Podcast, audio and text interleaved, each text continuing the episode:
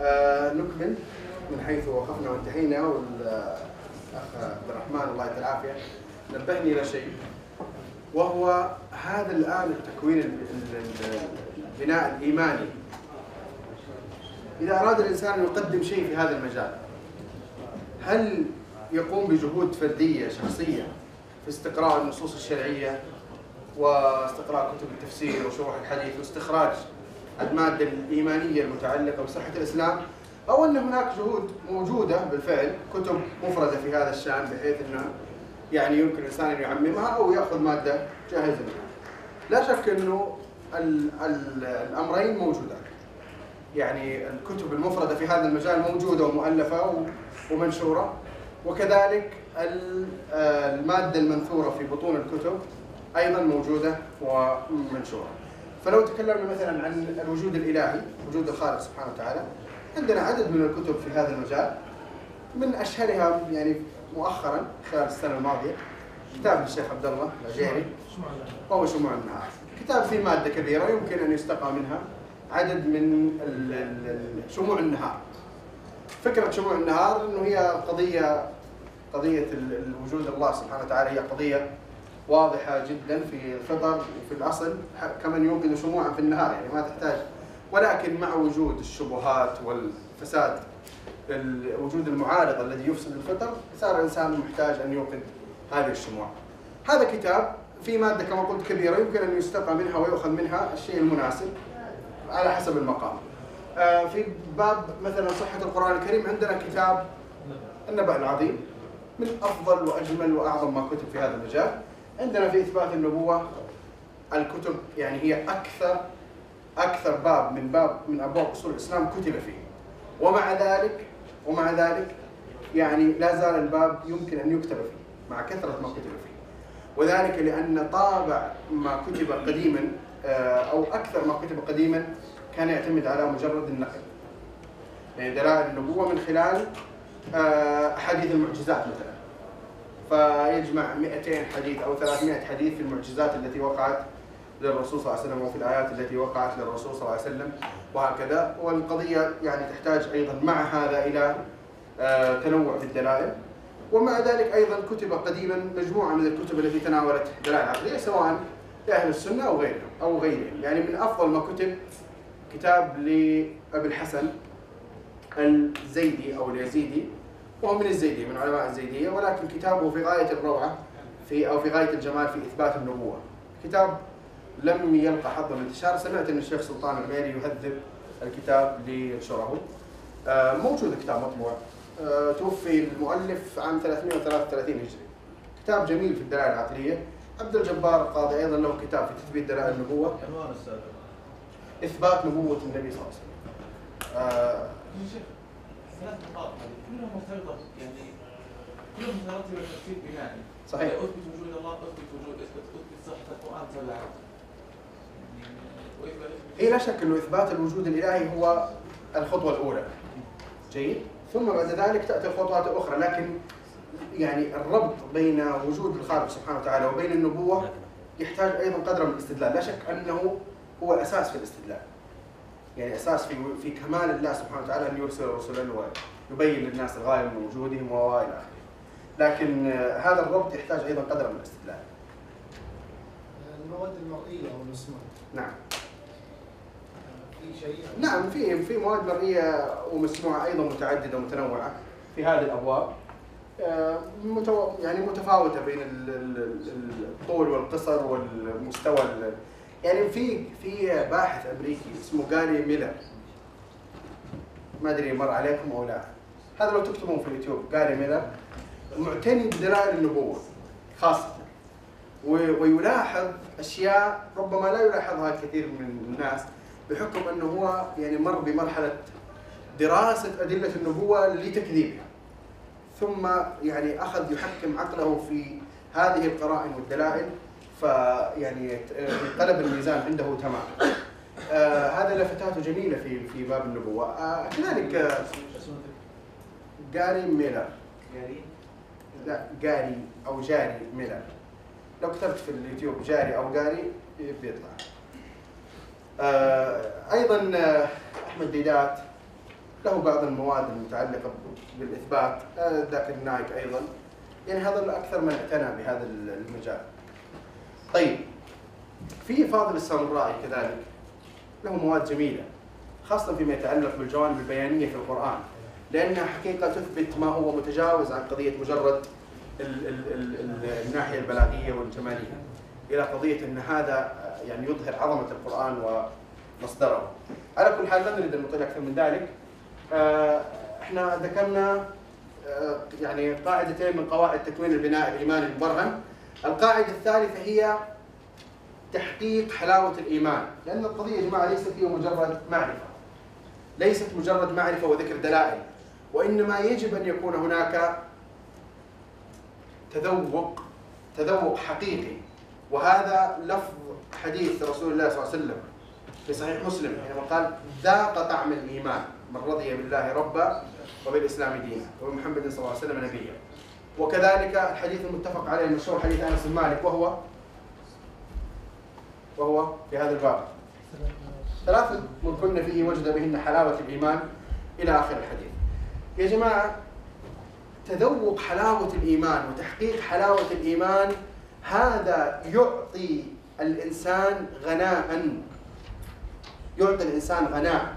فهذا الغنى والغناء في نفسه لا يجعله يتطلع إلى ما سواه. بخلاف من لم يشعر بحلاوة الإيمان ولم يذق طعم الإيمان فإذا جاءه شيء يخالف هذا الإيمان يخالف أصل الإيمان فقد لا يشعر بالفقدان لو ترك الإيمان. لأنه في أصله لم يكن يعيش حالة إيمانية جميلة يتذوق يتذوقها. الشعور بالهداية الشعور بالإنسان حينما يدعو الله سبحانه وتعالى ويرى يعني الإنسان في نفسه إجابة الدعاء وتحقق هذا القدر يعطي الإنسان حلاوة يعطي الإنسان آه، شعور بالثقة يعطي الإنسان قدرا من الاستغناء ولذلك إبراهيم عليه السلام حين حاجة قومه في الله إيش قال لهم؟ ها؟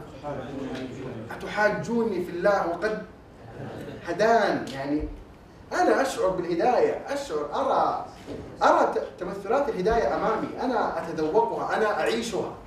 أنا يعني عليكم السلام. أنا ألمس آثارها. ثم أنتم تحاجوني في الله. وين أنتم؟ وين أنا؟ واضح يا جماعة؟ تفضل.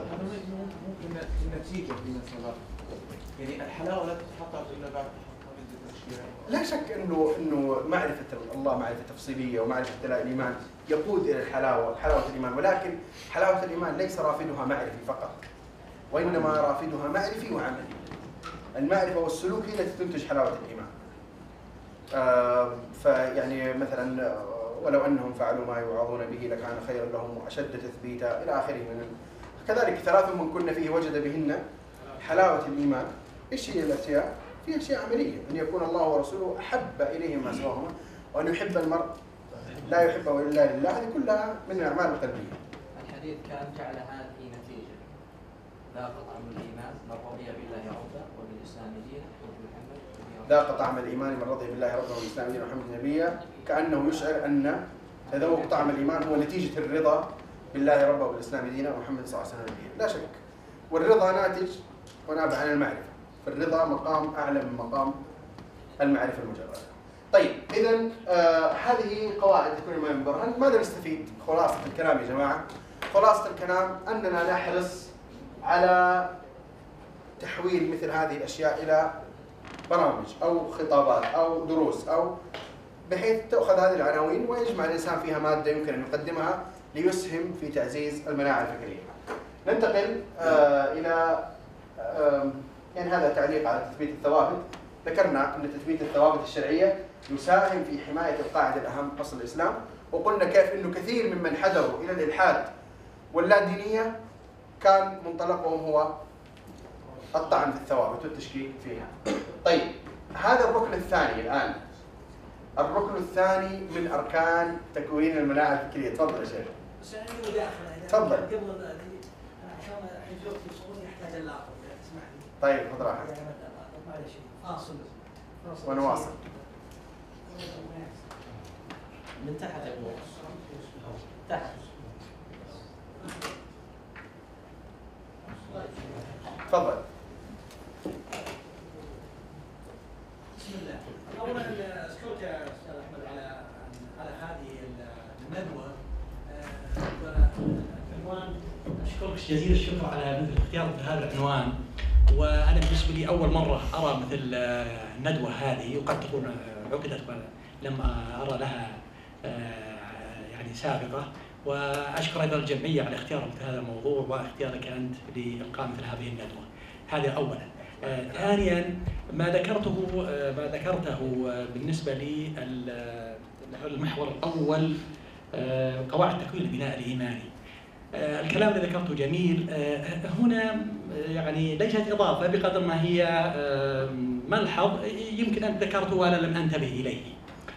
آه، يعني في في من من عنده معرفة بهالقواعد هذه والأدلة وكذا ثم الحدث. الملحظ الذي يريد أن أن أن, أن يعني يضيفه للإخوة وهو النبي صلى الله عليه وسلم كان أكثر ما يدعو أو من دعائه اللهم يا مقلب القلوب ثبت قلبي على دينك. فمعرفة مثل هذه الأمور ومعرفه مثل هذه القواعد وهذه ضروري وجيد ولكن أيضا إضافة أهمية أهمية أن الإنسان يدعو أن الله يثبته لأن القلوب بين أصبعين من أصابع الرحمن فحتى الذين يعرفون مثل القواعد وهذه والادله انحرفوا وألحدوا والامثله آه، كثيرة. اثنين معذره يعني والله. اثنين بالنسبة لي آه، يعني ذكر الأدلة العقلية. يعني من آه، يعني تراث الشيخ ابن ابن تيمية تراث عظيم في مثل هذا المجال. ورده على الملاحدة والفلاسفة والفرق التي انحرفت. أيضا فأنا يعني رأيتك يعني معظم الحديث عن ظاهرة الإلحاد وهي صحيح يمكن هي الآن اللي يعني ال- ال- ال- المشكلة هي الأكبر والأهم. ولكن أيضا الفرق الضالة أيضا لها دور أيضا في آه، حرف آه، الناس آه، عن طريق أو جادة الصواب آه، المستقيم. فهل مثل هذه الأمور هذه اللي أنت ذكرتها يعني إذا يندرج تحتها التحصين والمناعة آه، خلينا نقول آه، الشرعية أو المناعة ال- ال- الإيمانية ضد آه، أيضا الفرق الضاله التي لها أيضا الان بدأت تنتشر وبدأ يكون لها وجود مو مثل مثل ال- ال- الوجود السابق. وأما ال- المداخلة الثانية فاتركها إذا بقي وقت حتى ما أخذ وقت الاخوه. الله يعطيك. العافية الله يعطيك العافية. مداخلة جميلة وثرية. بالنسبة للدعاء لا شك أنه من أهم الأشياء التي تحمي الإنسان من الأفكار التي تشككه في إسلامه ودينه.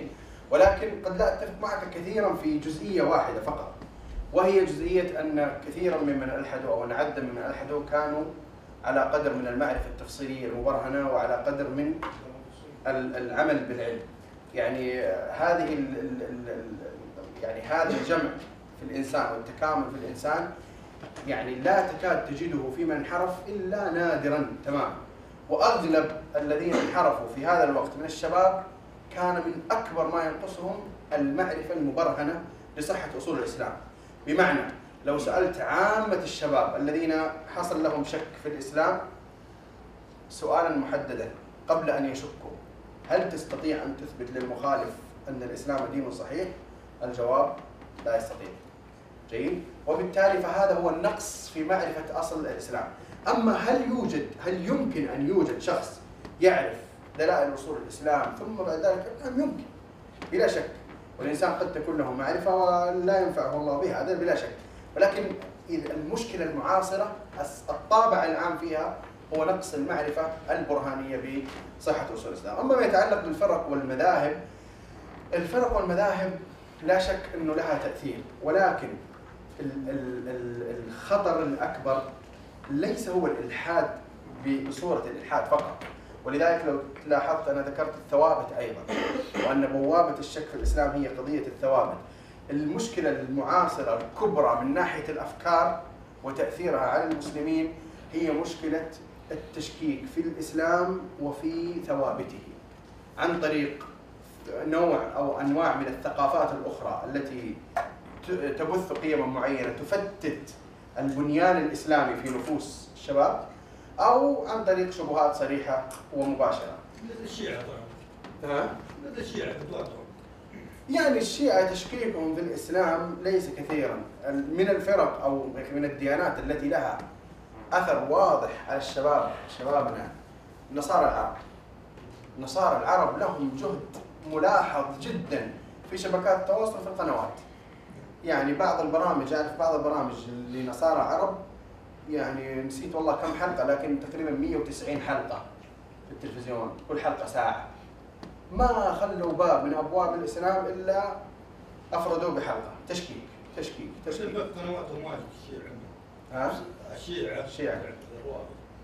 آه، عندهم قنوات واجد فضائية اي مغطين يعني ماكلين الجو على اي آه، التواصل الاجتماعي وكتبهم. كل شيء يعني. أشوف الوضع يعني عندهم عادي. ما في أحد مانع له ما أدري فهمت وضعي ولا بالعامية. واضح الكلام بلا شك لكن آه، عادي لا تخاف ما في أحد.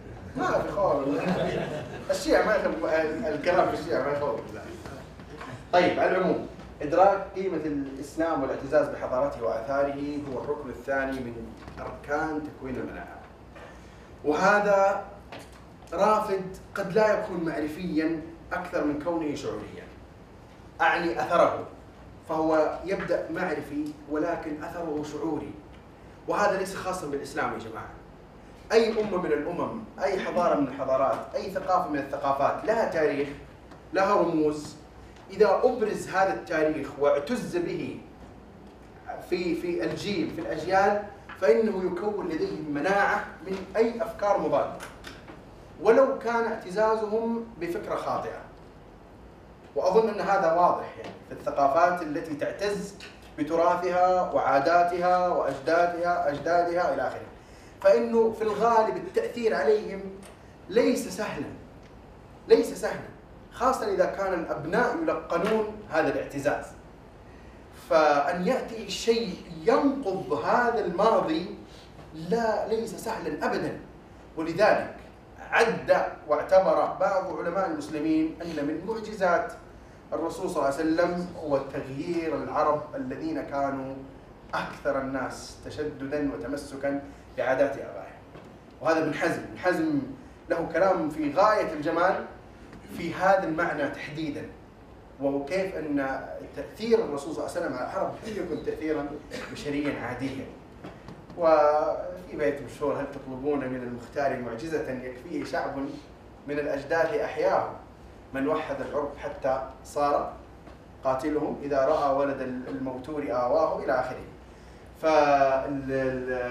فالبث قيم الاعتزاز بالتاريخ الإسلامي وبالحضارة الإسلامية وبرموز المسلمين. يا جماعة قد لا نتصور حجم تأثيره على الشاب العادي وعلى الأبناء. وأنه يعني تخيلوا أن تأتي فكرة مضادة. ليس سهلا على الإنسان أن يتخلى عن كل تاريخ أبو بكر عمر عثمان علي بن أبي طالب صلاح الدين أيوبي ابن تيمية. هذا ال- ال- الشيء الذي يملأ نفس الإنسان اعتزازا والتفاصيل التي يعرفها. كلها خطأ كلها فجأة. لا هذا يعني لا ليس سهلا على الإنسان أن يفقده. ولذلك ولذلك صناعة الرموز المضادة التي تحصل الآن مع الأفلام والمسلسلات هو من أخطر الأشياء. صناعة الرموز المضادة صناعة الثقافة الأخرى صناعة الانجذاب إلى ثقافات أخرى إلى عادات أخرى. هذا أمر يا جماعة في غاية الخطورة لأنه ينزع ينزع أو يسحب بساط الثقة من ماضيك وتاريخك وتراثك إلى أن تعتز بتراث غيرك. فكيف لو كان مع ذلك طعن في تاريخك وآبائك وأجدادك. وأظن الشواهد كثيرة يا جماعة لا تخفى كيف أنه في مسلسلات قصدها وهدفها إسقاط بعض الرموز الإسلامية والرموز التاريخية خاصة الارتكاز لها في حاجات مدسوسة. وفي حاجات مدسوسة عاد هذه كثيرة جدا مضمنة ضمن الأفلام التي لا يشعر بها الإنسان. طيب آه هذه قضية في غاية الأهمية ويبغى لها تفصيل. ركزوا معنا شوية معلش هي وما بعدها. بس ترى أوشكنا ننتهي يعني باقي هذه الشريحة. خلاص خلصنا كذا انتهينا. تفضلت إيه. إدراك قيمة الإسلام. يكون بعرض السيرة والسيره يعني هذه من جوانب. بالضبط. إدراك قيمة الإسلام والاعتزاز بحضاراته وآثاره يكون اولا بعرض الآثار الإيجابية لبعثة الرسول صلى الله عليه وسلم على الناس والبشرية في ذلك المرحله. وكيف كان الناس في ظلمات وماذا أضاف إليهم الإسلام؟ كيف غير السلوك؟ كيف غير العادات؟ كيف وكيف وكيف إلى آخره.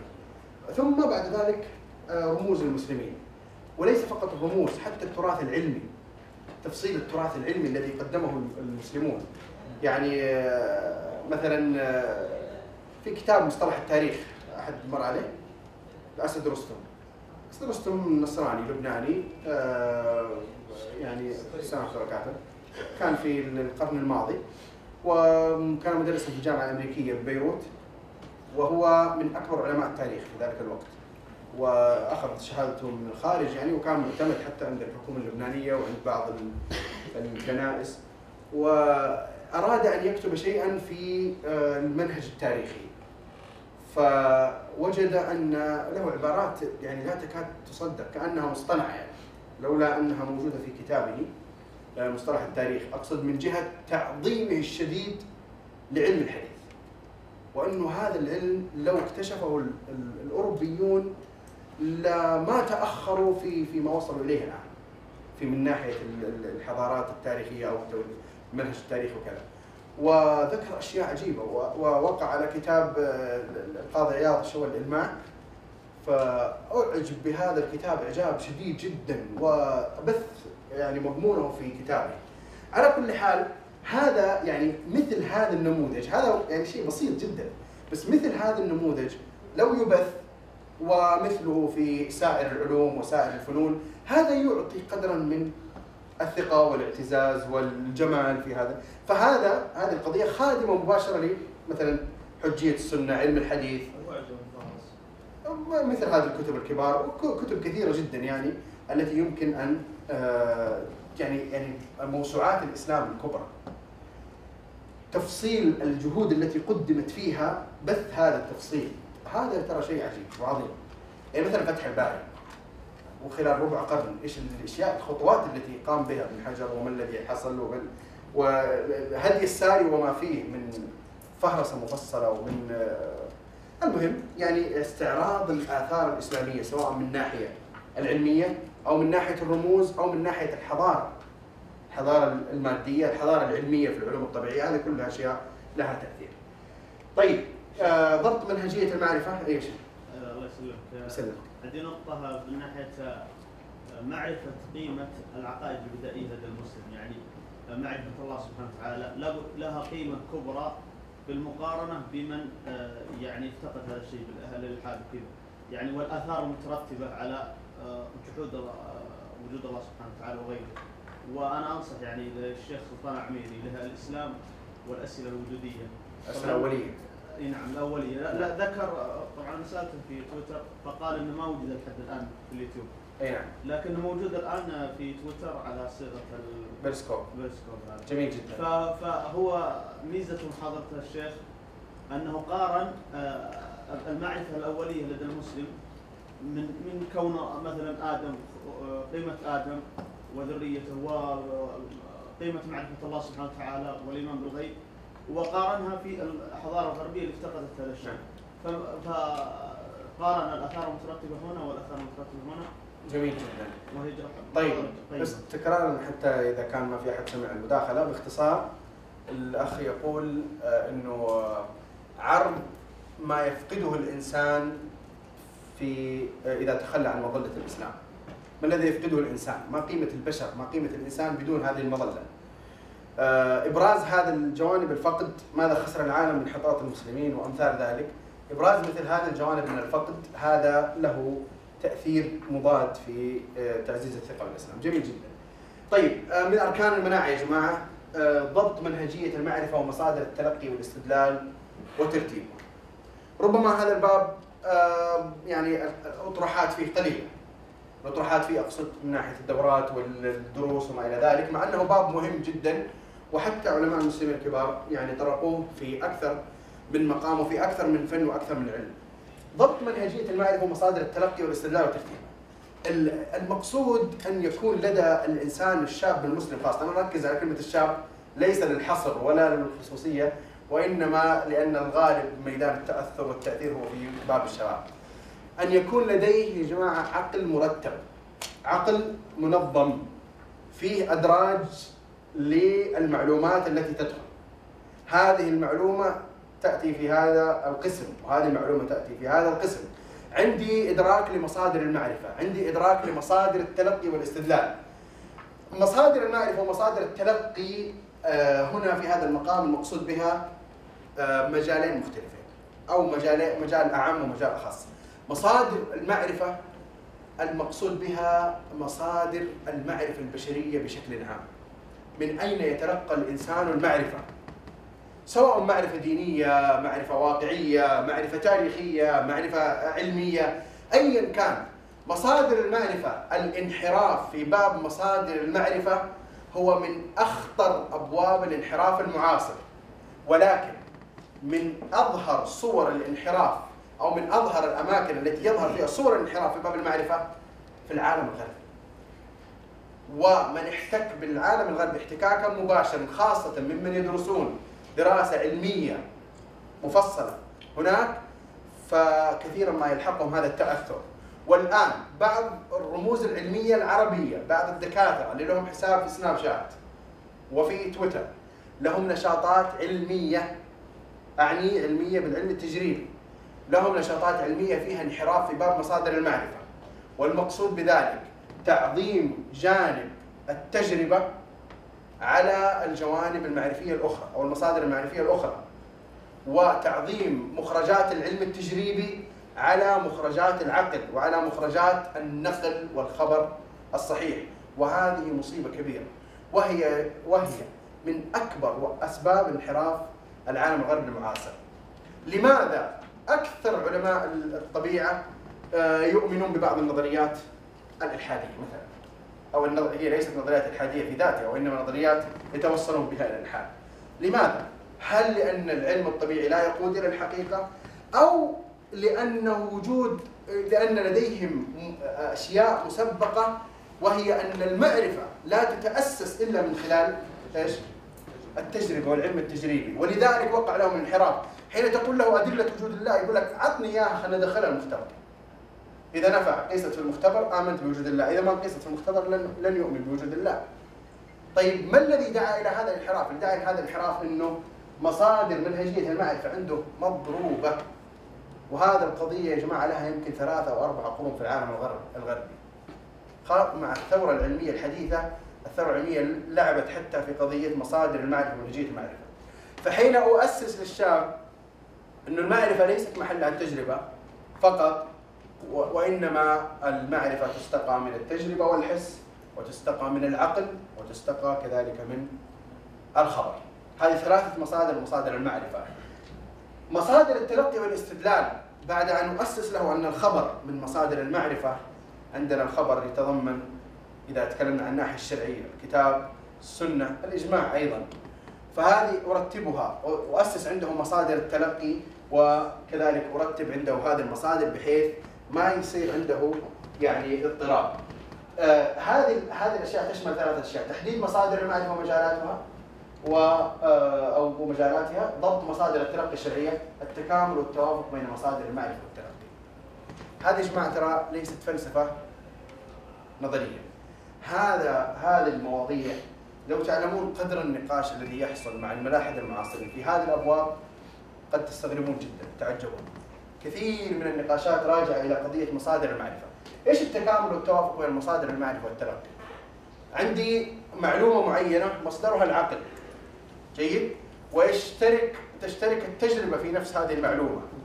ما العلاقة بين العقل وبين التجربة في هذه المعلومة؟ هل هي توافق أو تكامل؟ ما مجال كل مصدر من مصادر المعرفة؟ هل العقل معرفته مطلقة أم معرفة محددة؟ يجب أن نؤسس هذا في النفس، ترى العقل معرفته ليست مطلقه وإنما هي معرفة لها حدود معينة. الخبر قد يأتيني باشياء لا يدركها العقل. وبالتالي فما يأتي مما لا يدركه العقل يجب أن لا أعامله كمعارض للعقل وإنما أعامله إيش؟ كمصدر له مجال يتجاوز مصدر العقل بناء على ماذا؟ بناء على أني أيقنت أن المخبر يعلم الغيب والشهادة واضح؟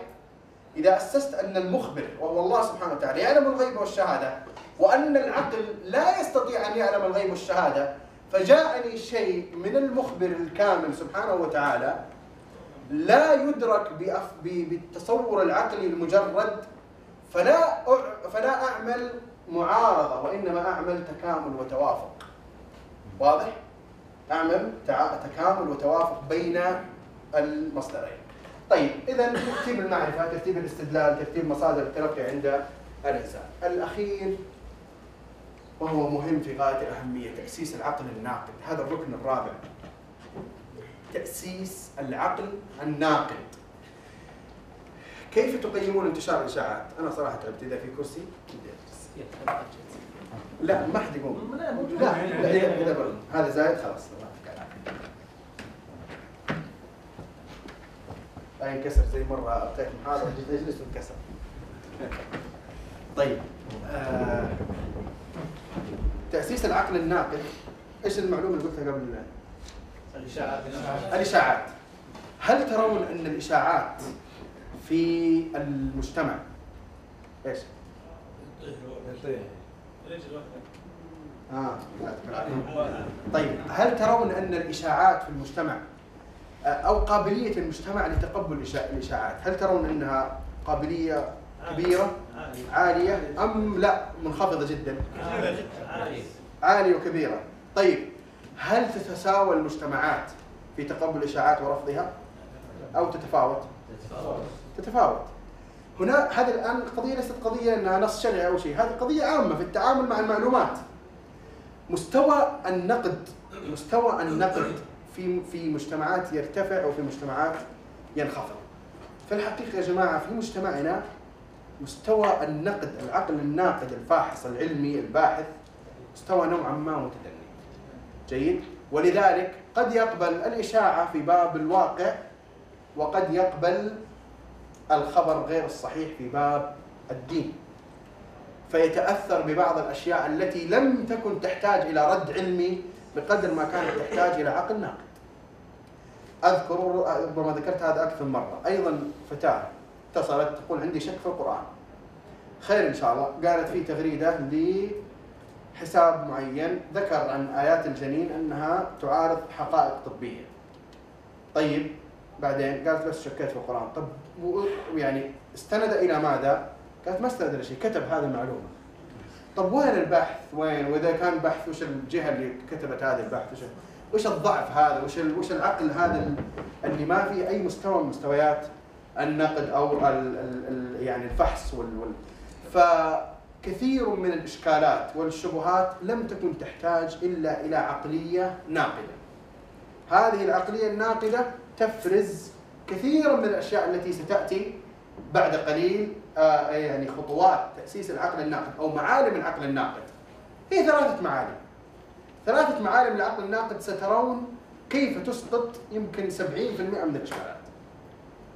هذه ال- يعني نتجاوز هذه. معالم العقل الناقد هاي ثلاثة معالم. ثلاثة معالم. إذا طبقت وأسست بشكل جيد فإنها كما قلت ستسقط كثيرا من الإشكالات تجعل الإنسان يعني يتوازن في المعلومات التي يتلقاها. الأمر الأول لا تقبل دعوى دون دليل. العقل الناقد لا يقبل الدعاوى إلا مدللة. أي كلام يقال للطعن للتشكيك للتأسيس أيا كان هل يتضمن هل يتضمن دعوى مجردة أم أن الدعوى مصحوبة بدليل؟ فلو أن قائلا ومدعيا ادعى أن الإسلام مأخوذ في أحكامه وشرائعه من حضارات سابقة هذه دعوة أليس كذلك؟ إذا لم تكن هذه الدعوة مقام عليها دليل فمحل البحث مع هذا الشخص هو إيش؟ أن يطلب منه الدليل، إن لم يأتي بالدليل انتهينا إلى سلة المحذوفات وانتهت الشبهة من أصلها. تسلم الله العافية. واضح؟ وكثير جدا من الإشكالات التي تأتي التي تأتي هي دعاوى غير مدللة. الأمر الثاني من معالمه التمييز بين أنواع الأدلة ود- وفحص تحقق شروط صحة كل نوع. شوفوا السطر هذا يا جماعة. هذا السطر يمكن أن تقام فيه دورة من أربع ساعات. هذا السطر يمكن تقام فيه دورة من أربع ساعات. التمييز بين أنواع الأدلة وفحص تحقق شروط صحة كل نوع. عندنا الآن هذه هذا السطر يتكون من كم كم معنى كم معنى أساسي معنيين أساسيين صح؟ المعنى الأول إيش؟ التمييز والثاني الفحص التمييز بين إيش؟ بين لا مو بين الأدلة بين أنواع الأدلة يا جماعة أنواع الأدلة ليس بين الأدلة نفسها إيش أنواع الأدلة؟ من يذكر لنا؟ أنواعها الأساسية عقلية وخبرية وحسية أو تجريبية جيد؟ هذه أنواع الأدلة طبعا قد البعض يذكر بعض الأدلة الأخرى مثلا الأدلة المعتمدة على على الحدس مثلا لكن والإلهام والك... لكن دعونا الآن دعونا في ال... ال... الكليات التي يكاد يكون متفقا عليها. هذه الأدلة الدليل إحنا قلنا أول شيء دعوة بدون دليل هذه في سنه المحذوفات. تمام؟ جاء دليل أول شيء أميز نوع الدليل. هل هو دليل خبري أم دليل عقلي أم دليل علمي تجريبي؟ كل واحد من هذه الأدلة له شروط تتحقق فيها صحته بغض النظر عن فرد الدليل الذي استعمله أنا الآن لا أتكلم عن الدليل الفرد الذي استدل به في هذه المسألة أتكلم عن هذا الدليل ينتمي إلى إيش؟ إلى أي نوع جيد؟ وكل نوع من أنواع الأدلة هناك شروط لتحقق الصحة. فإذا ما تحققت هذه الشروط فالدليل يكون مرفوضا وبالتالي تسقط ليش؟ الدعوة. تسقط الشبهة يسقط الإشكال. هذه الممارسة النقدية المنضبطة لا يكاد يعملها أكثر من تأثر بالشبهات. وبالتالي نحن مطالبون بأن نبرز إيش؟ أنواع الأدلة وشروط تحقق الصحة. يعني اللقاء اللي اللي الليلة إن شاء الله مهارات الحوار والجدل أو مهارات إيش العنوان؟ مهارات الحوار مهارات الحوار الفكري يعني سيكون مضمونها عليكم السلام إيش سيكون مضمونها إن شاء الله يعني ما هي صراحة مدتها أكثر من ذلك لكن أحاول أشير آه، يعني إشارة سريعة. آه، فمثلا الدليل التجريبي الدليل التجريبي له شروط للتحقق الصحه. الدليل العقلي له شروط لتحقق الصحه. منها مثلا أن لا يبنى على مقدمة فاسدة. قد يكون الاستدلال صحيح فيما لو سلمت بالمقدمة لكن المقدمة تكون باطلة. يعني مثلا من استدلالات الملاحدة المعاصرين يقول لك أنتم تقولون أن لكل موجود موجد والله موجود فمن أوجده. إذا أنت قلت نعم لكل موجود موجد سيلزمك بالنتيجة صح ولا لا؟ لكن نحن لا نسلم بالمقدمة نحن لا نقول لكل موجود موجود وإنما نقول لكل حادث محدث. لكل شيء موجود حدث بعد أن لم يكن. هذه الضرورة العقلية تقتضي أن له محدثا. فالكون لم يكن حادثا فحدث فالعقل يقتضي أن له محدثا. الإنسان لم يكن موجودا فوجد العقل يقتضي أن له محدثا. إلى آخره. أما أن تقول لكل موجود موجود فنحن لا نسلم لك بهذه المقدمه الدليل الخبري. الدليل الخبري له شروط في صحة الاستدلال. فيجب أن يكون ثابتا يجب أن تكون يكون دلالة النص على ال- دلاله الدليل على مدلول دلالة تنتقل فيها بدلالة اللزوم المهم أن هناك قدرا من الاستدلال أو قدرا من الشروط في ال- الاستدلال طبعا لا أقصد دلالة اللزوم بمعناها الأصولي المجرد وإنما أقصد يلزم من الدليل أن يدل على هذا المعنى. طيب الأخير أنه يقدم الأرجح من الأدلة عند التعارض. حقق أنه لا دعوه تقبل إلا بدليل ثم حقق أن الدليل يجب أن يكون صحيحا بحسب نوعه. جيد؟ بعد ذلك رحمه الله بعد ذلك بعد ذلك فحصت الدليل واكتشفت اكتشفت أن الاستدلال صحيح أو وجدت أن الاستدلال صحيح ولكن جاءني دليل يعارض هذه النتيجة التي توصلت إليها فهنا العقل الناقد يعلم ماذا يفعل وكيف يوازن بين الأدلة فيقدم الأرجح منها وهذا مجال كبير جدا وفسيح وميدانه الأكبر في التراث الإسلامي في أي علم؟ في أصول الفقه ميدانه الأكبر ولكن مجاله التطبيقي أوسع بكثير من الأصول، مجاله التطبيقي في كل أبواب الشريعة وفي كل أبواب الاستدلال. آه، من الممارسات الجميلة جدا التي يعني تعتبر من أضبط وأفضل الممارسات في التراث الإسلامي في قضية التعارض بين الأدلة ويمكن جرها إلى الواقع وإلصاق بعض الصور المعاصرة الجديدة التي لم تكن موجودة سابقا بهذه القضية ما آه، آه، ما رد به ابن تيمية على الرازي في درء التعارض. لما ذكر الرازي قانون التأويل وأن النقل والعقل إذا تعارضا فعندنا إما أن نقدم العقل على النقل أو نقدم النقل على العقل أو نأخذ بهما جميعا أو نردهما جميعا. جيد؟ ثم أبطل الاحتمالات وأبقى تقديم العقل على النقل. جيد؟ هذا قانون التأويل. لما جاء ابن تيمية قال رد عليه من وجوه. قال من وجوه الرد إنه هذا القسم الرباعية غير حاصرة.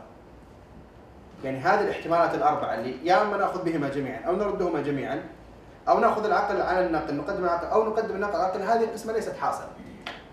بل هناك أقسام أخرى لم تذكرها. وهي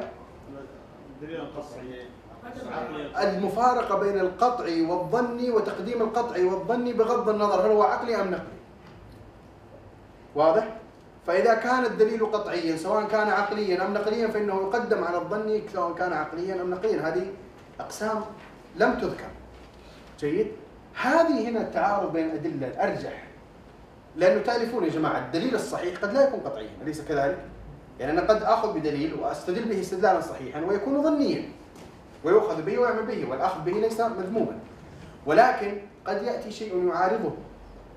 هذا العقل الناقد يعرف يعمل موازنة لا يلغي القضية. ين- ينهي لأن أنا عندي دليل وانتهينا. لا أنظر في المعارضة. طبعا لما نتكلم عن المعارضة يا أحبة يا كرام أكبر من يواجه المعارضات القوية هم المشككون في الإسلام. لأن كل دليل من أدلة البناء البناء البناء الإيمان البرهني ذكرناه من أدلة صحة الإسلام كل دليل من أدلة صحة الإسلام يعتبر إيش؟ معارضا لاستدلالاتهم لشبهاتهم واضح؟ فهم مطالبون بالجواب عن أدلتنا.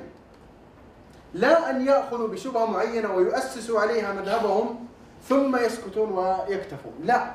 وهذه من أهم أبواب النقاش مع الشباب الذين تأثروا بالإشكالات. قل تعال جيد أنت عندك مجموعة من الإشكالات وصلت بها هنا. طيب. أنت الآن عندك مجموعة من الشبهات المثارة ضد مذهبك. إن صحت يعني التسمية أنها شبهات هي ليست شبهات بذاتها وإنما شبهات على استدلالاتها وهي أدلتنا أليس كذلك؟ أدلتنا البناء أنت مطالب بالإجابة عن أدلة على وجود الله ومطالب بالإجابة عن أدلة إثبات النبوة أدلة صحة القرآن و و و إلى آخره. كل هذه عبارة عن تحديات يجب عليك أن تواجهها في وإلا يكون استدلالك ناقصا ونقدك غير متكامل. تفضل. تقصد رد المتشابه المحكم يعني نقول ان رد هذه المشابهات التي تقولها المحكم رد على المحكم ومن عليه آه، يعني رد المتشابه المحكم لا شك إنه قاعدة أساسية في الاستدلال ولكن المقصود هنا يعني آه، شيء آخر. المقصود هنا هو أن دليلك ولو كان من جنس آخر لا لا يتعلق بباب معين. تعرف محكم متشابه في باب معين. لو كان غير متعلق بهذا الباب وإنما متعلق بأصل دعواك عنده دليل على أصل دعواه. طيب؟ وعندنا دليل على معتقدنا تمام؟ وهذا الدليل وهذا الدليل الذي هناك ليس في نفس الباب الخاص وإنما هو هذا على معتقد وهذا على دعوة. هذا المعتقد الذي لدينا دليله يعارض ما وصل إليه من دعوة. واضح؟ فهو مطالب كي تكون دعواه سالمة أن يجيب عن الدليل الذي استدلنا به عن معتقدنا لأنه يعارض دعوة. واضح؟ الذي الذي يحصل الآن هو الذي يحصل الآن هو تلقى الش- الشاب العادي يفكر تاتيه شبهة يفكر فيها ما عرف جواب آه، ظل في مرحلة قلقة جاءته شبهة أخرى ثانية ثالثة التقى إلى آخره ضعف إيمان ضعف تعلق بالله ضعف دعاء بالثبات إلى آخره. وصل إلى الشك أو خلينا نقول وصل إلى إلى, إلى ترك الإسلام سواء كان ملحدا أو ربوبيا أو غير ذلك. تمام؟ ترك الإسلام. إيش اللي العادة يحصل؟ كثير عند كثير منهم. اللي عادة تحصل هي إغلاق باب الأسئلة بعد أن انتقل من الإسلام. طيب لماذا أغلقت باب الأسئلة؟ الصحيح أن الأسئلة الآن تضاعفت عليك. وما كنت ترى أنه أسئلة مشكلة خمسة عشرة أسئلة مشكلة. الآن في ظل الإلحاد وفي ظل الكفر بالإسلام وإنكار النبوات تضاعفت الأسئلة وصارت أكثر من ذلك بكثير. فأنت مطالب بالرد على هذه الأسئلة والا كنت متبعا لهواك كان الإنسان متبعا لهواه وإن كان يخادع نفسه انه أنه على حق أو أنه متجرد أو شيء. لكن في الحقيقة مثلا سؤال الشر.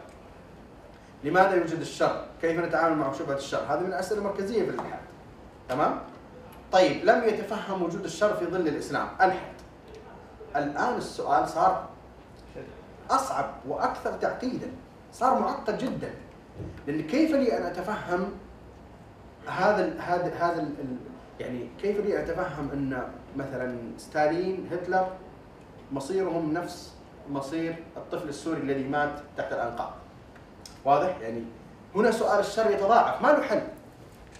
ما له حل. يعني إذا كانت الحياة بهذه الطريقة وليس فيها حساب ولا جزاء ولا عقاب ولا استدراك ولا ولا إلى آخره فخير لي أن أكون مثل ستالين وهتلر إذا كانت القضية مخايرة يعني لي أن أختار أو ليس لي أن أختار إلا بين هذين القضيتين أو صرت في ظروف تمكن لي أن أكون ظالما متجبرا فخير لي أن أكون ظالما متجبرا من أن أكون مظلوما مقتولا طالما أن الحياة ستنتهي بهذا القبر واضح؟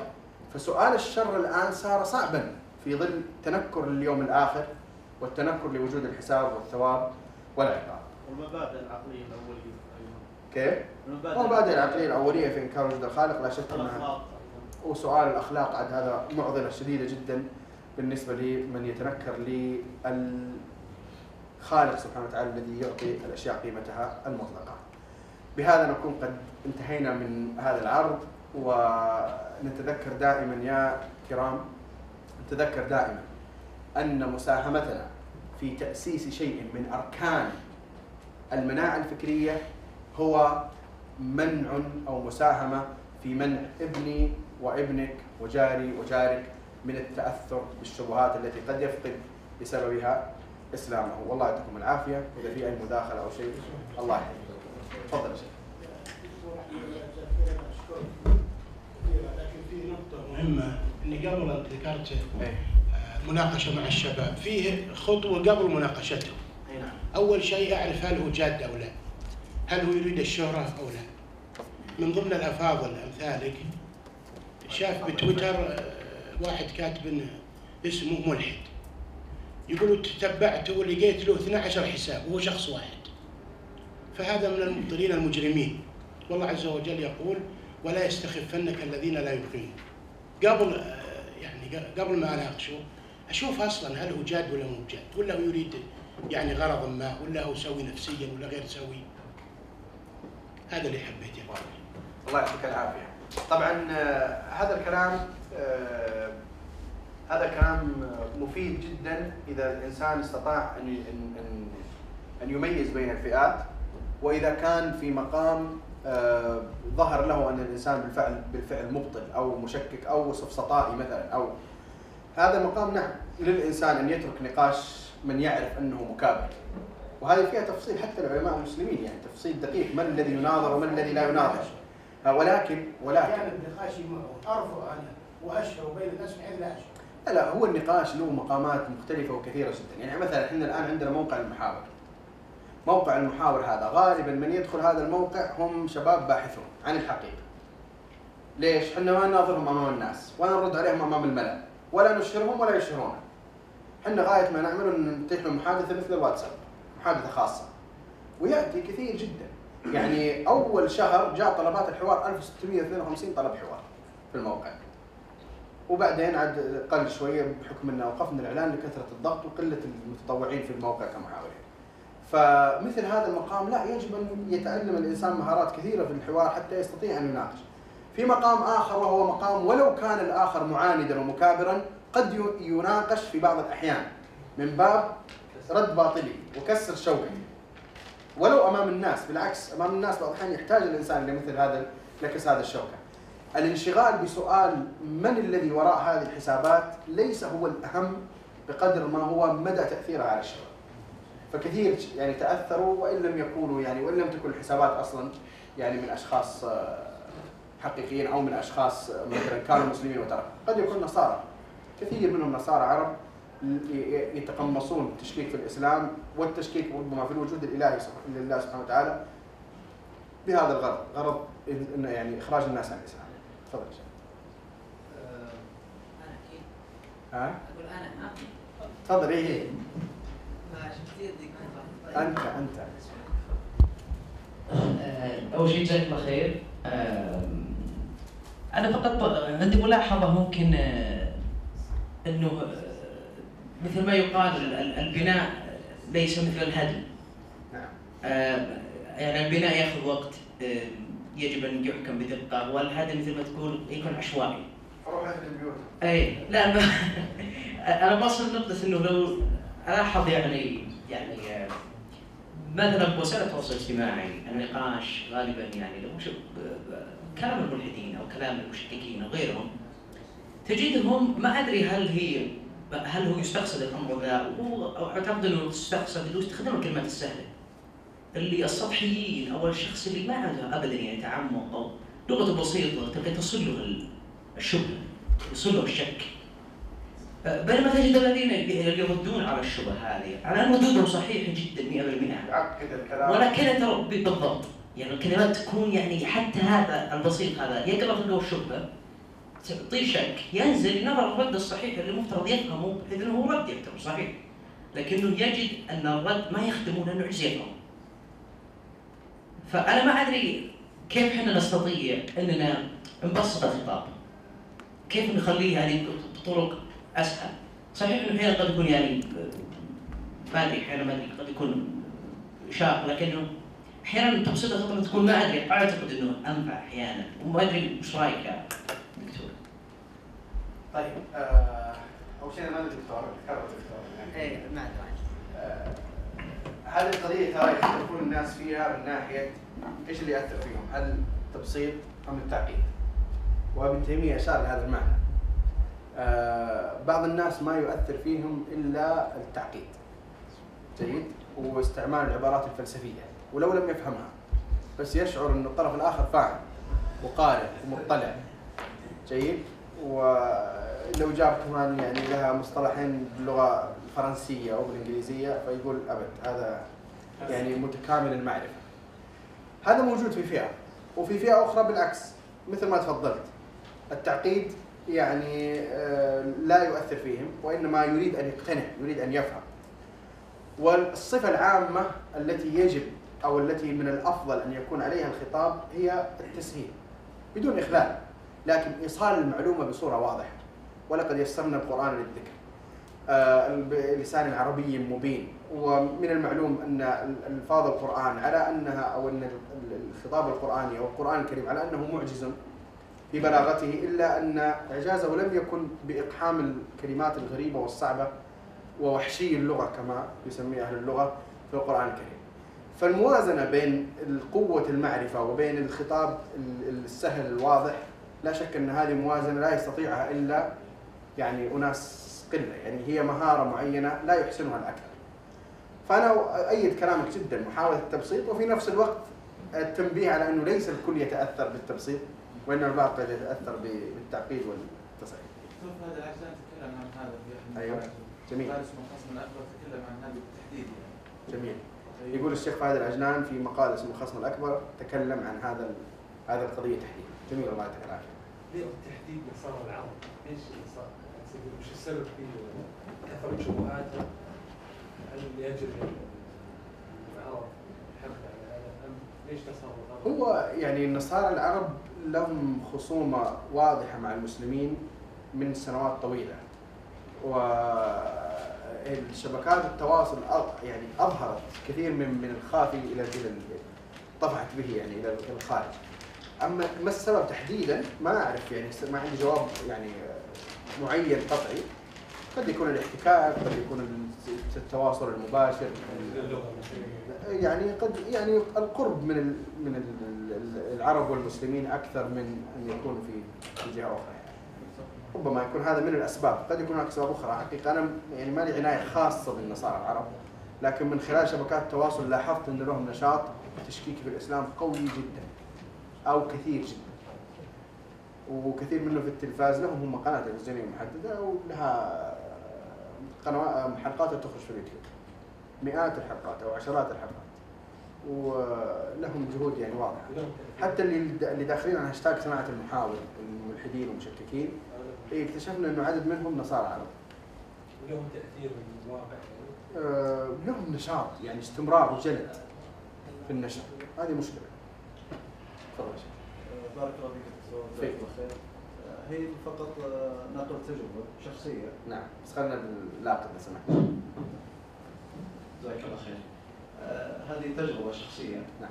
مع شاب في الإنستغرام لما ذكرت حفظك الله قضية التبصر نعم. ومحاولة فهم ال- الشاب عندما يلقي شبهات وغير شبهات. هذا الشاب كان يسأل عن بعض الكتب المنهجية في السيرة النبوية. فذكرت لما ذكر العلماء آه، من كتاب صفي الرحمن الماركوني رحمه الله. فكل ما أذكر له كتاب يقول واللي قرأ. فلما وصلت أنا وياه إلى الكتاب الرابع وهو جواب واللي قرأ. كيف؟ اللي يقول لي اللي قرأ يعني هالكتاب آه. علما أنه يقول ودي أبدأ بكتب منهجيه في السيره ولا أعرف آه، من وين أبدأ. فلما أذكر له الكتب يقول واللي قرأ. فذكرت له كت- اقرأ في البدايه والنهايه قال واللي قرأ. طيب أنا في حطيب واللي قرأ. قلت تاريخ الطبري. قال واللي قرأ. قلت أعطني وش اللي عندك باختصار. أنت عندك شيء. قال لي عندي شيء. قلت تفضل. قال وش رأيك في عدنان إبراهيم؟ قلت طيب أنت ضيعت الآن علي وقت. أسأل من البدايه وأقول لك. قال وش رأيك؟ قلت أنا بالنسبة لي ما ما اؤيد به قال لي قلت من أمرين الأمر الأول أمر علمي وأنا تتبعت الرجل كأطروحة علمية. والأمر الثاني من قديم وأنا أتتبع الرجل ما وجدت شيء. قال هذا ديدنكم يا الوهابية يا متشددين. بحثت عن الشاب وجدته عمره 16 إلى 17 سنة. ولا قرب النهايه ولا تاريخ. وأعطاني حذر جزاه الله خير. قفل الباب يعني. هذا مثل ما تفضلت الدكتور قضية إنه شلون تصل إلى الشاب حتى تعرف وش اللي عنده. آه، آخر إذا تفضلت دكتور آخر آه، دخل على الفيسبوك. وذكر لي إنه آه، أبي أتصل عليك ضروري وكذا. فلما أخذ الجوال واتصل علي جلس معه قرابه ثلاثة أيام. فالرجل قال لي باختصار قال بالعربي أنا ملحد. ولا أعترف بوجود الله عز وجل. بعد ثلاثة أيام وجدت الرجل باختصار ما يصلي. فسالته سؤال بعد ثلاثة أيام وش المانع إنك تسأل؟ قال والله إني أخاف منكم المطاوعة. فكلمة إني أخاف منكم هذه فيها إشكالية. إنه في فجوة بين آه، ال- الشاب ايا كان العمر وبين طالب العلم أو المربي أو الذي له اجر فجزاك الله خير.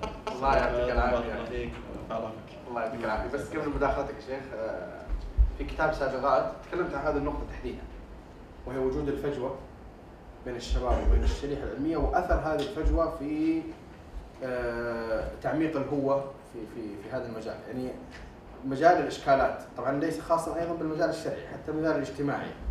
دائما الاجتماعيين والمتخصصين الأسريين وغيرهم يؤكدون على ضرورة عدم وجود هو وفجوة بين الأب والابن لأنه آه، استقبال المشاكل هو من أهم الأشياء أن يجد الابن صفحة أو وسيلة آمنة في في داخل البيت قبل أن ينتقل إلى غير البيت فيطرح إشكاليته، نفس الشيء بل أخطر منه في قضية الشبهات والإشكالات.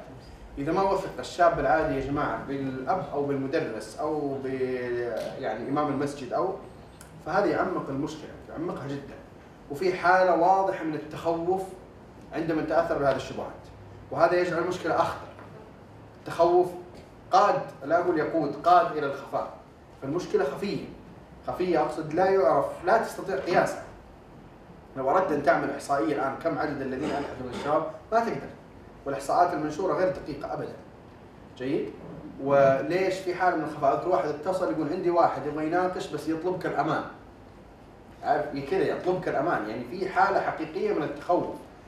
وكثير جدا منهم اللي راسل يقول مثلا أقول على الواتس يقول لك لا أنا ما أعطيك رقمي ما ما أتواصل على الواتس ما مع إنه يعني متأكد إن من منهم متابع لطرحي. واضح إنه أنا لست يعني معتني لست حريصا أو لست لم أسلك يوما قضية إنه أحاول أن أضر ال- الذي يحاول. لا يعني قضيتي هي حوار فقط.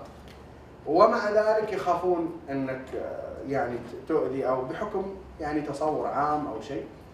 إيجابي. ف وايجابي من جهة بس ليس إيج- ليس ليس ايجابيا دائما. يعني أنا قلت أيضا ذكرت حتى في واحد من الكتب.